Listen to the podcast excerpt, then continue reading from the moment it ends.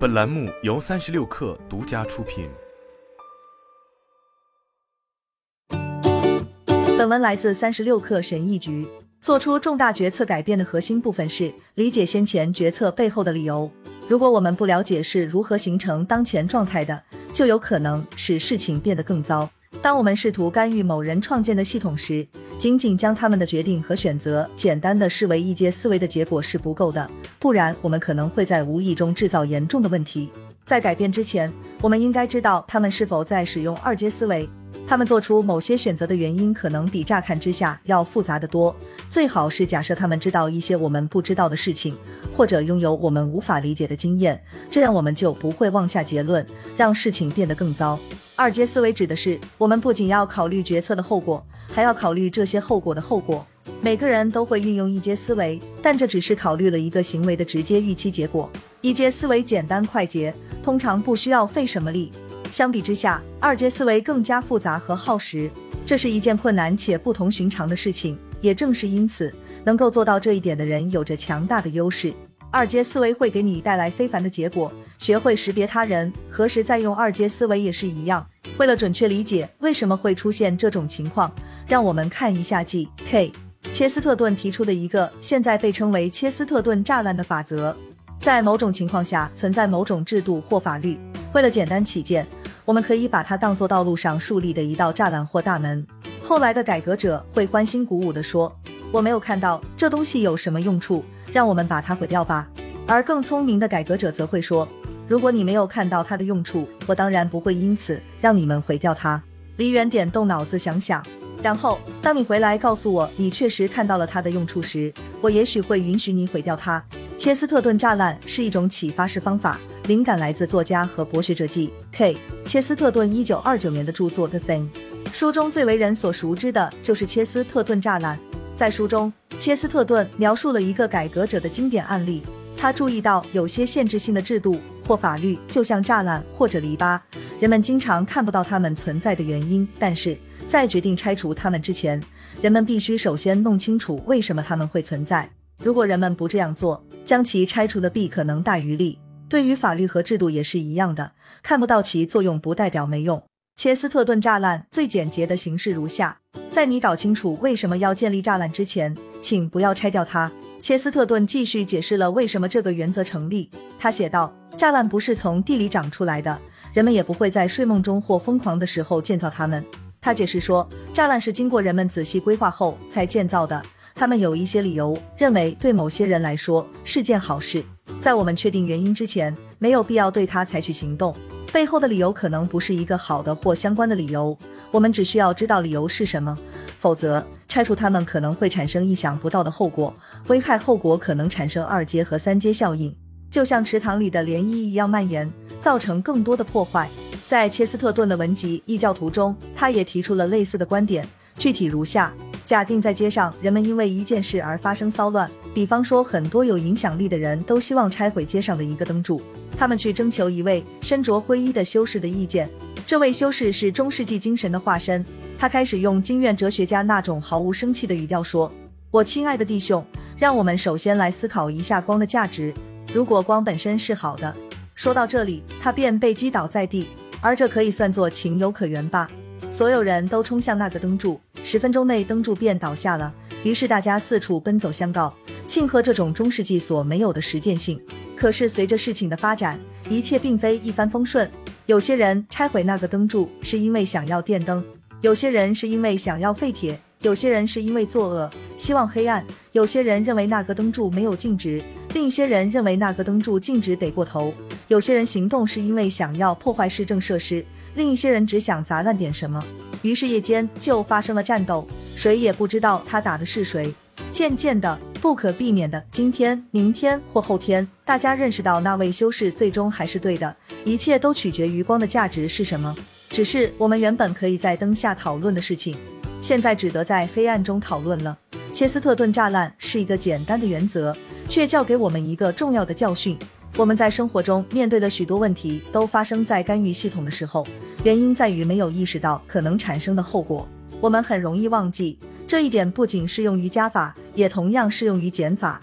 如果栅栏存在，很可能是有原因的。这可能是一个不合逻辑或无关紧要的理由，但仍然是有一个理由的。切斯特顿还影射了一种非常普遍的看法，即前几代人都是笨手笨脚的傻瓜，想把栅栏建在什么地方就建在什么地方。如果我们不尊重他们的判断，不试图理解他们，就会有可能制造出新的意想不到的问题。总的来说，人们不会无缘无故的做事，我们本质上都是懒惰的。不喜欢在无用的栅栏上浪费时间和资源。不理解某件事，并不意味着它就毫无意义。以一家有着严格组织架构和层级的公司为例，低级别的员工可能会指出，这样的管理系统和等级制度是不完美的，它给基层员工带来了额外的压力，甚至可能损害他们的健康。同时，它还为滥用权力和操纵公司政治留下了空间，使得基层员工的好想法不太可能得到倾听。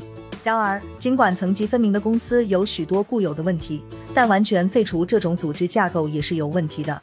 公司总是需要有人做决定，并对其后果负责。在压力大或混乱的时候，人们自然倾向于向领导寻求方向。如果没有正式的层级制度，人们往往也会形成一个看不见的层级制度，但这种制度要复杂得多，可能会导致最有魅力或最霸道的人掌权，而不是让最有资格的人说了算。无等级制度的公司敢于打破陈规，尝试新事物，冒着未知的风险，这当然是令人钦佩的。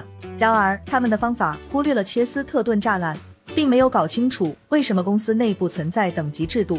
消除这些制度，并不一定会带来一个更公平、更高效的体系。是的，按一贯的方式做事，意味着得到常规的东西。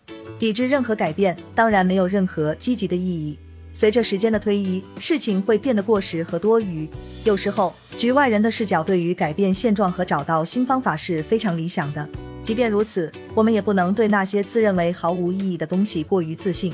或者套用罗里萨瑟兰的话：“孔雀的尾巴与效率无关。”事实上，孔雀尾巴的全部价值就在于它的低效率。这表明，一只鸟足够健康，可以浪费精力打理尾巴，也有力气带着它到处走。此孔雀用尾巴作为选择配偶的方式，选择哪些配偶可能拥有最好的基因，并将其遗传给后代。如果一个外部观察者以某种方式进行干扰，给孔雀装上有功能性的尾巴，这将更高效、更实用，但这也将剥夺他们宣传自己基因潜力的能力。我们所有人或多或少都试图通过改变一个习惯来改善我们的生活。如果你养成了一个坏习惯，那么试着去改掉它是令人钦佩的。不过，我们要知道，坏习惯不是凭空出现的。没有人会在某一天醒来后决定每天晚上抽烟喝酒，或者看电视到凌晨。坏习惯通常是为了满足一种未被满足的需求，比如联系、安慰、分散注意力等等。试图消除这种坏习惯，并不能消除这种需要，而只会导致一种可能更有害或更糟的替代习惯。因此，改掉坏习惯更好的方法是。用一个好的、良性的或危害较小的习惯来取代一个坏习惯，或者找到其他方法消除潜在的需求。换句话说，栅栏的建立是有原因的。如果没有其他东西取代它的位置，或者消除它最初存在的必要性，它就不能倒塌。再举一个例子，在连续创业者史蒂夫·布兰克二零零九年在其网站上发表的一篇经典文章中，举例说明了一个他在创业公司中反复看到的决策。他们聘请了首席财务官，希望找到削减成本的方法。首席财务官看了公司提供给员工的免费零食和汽水，并计算出他们每年花费多少，大约是几千美元。这似乎是在浪费钱，所以他们决定取消免费苏打水，或开始收取几美分的费用。毕竟他们给员工的薪水已经足够多了，他们可以自己买汽水。布兰克写道：“根据他的经验，结果总是一样的。”帮助公司发展的原始员工最初注意到了变化，并意识到情况与以前不同了。当然，他们有能力买得起自己的苏打水，但是突然这样做只是该公司文化正在发生变化的一个不容忽视的信号，足以促使最有才华的人跳槽。这样做省了小钱，但却导致员工流失造成的成本大大增加。新任首席财务官并没有考虑到为什么最初要建立栅栏。切斯特顿栅栏并不是要阻止大家进行创新和改革。而是在告诉我们，干预之前要意识到二阶思维的存在。他提醒我们，我们并不总是比那些在我们之前做决定的人知道的更多，除非进行了非常深入的了解，否则我们无法看到情况的所有细微差别。除非我们知道某人为什么做了一个决定，否则不能贸然认定这个决定是错误的。在修改系统的某个方面之前，第一步是了解它，充分的观察它，注意它是如何与其他方面相互关联的，包括那些可能与你个人无关的方面。首先，请了解其工作原理，然后再提出更改建议。好了，本期节目就是这样，下期节目我们不见不散。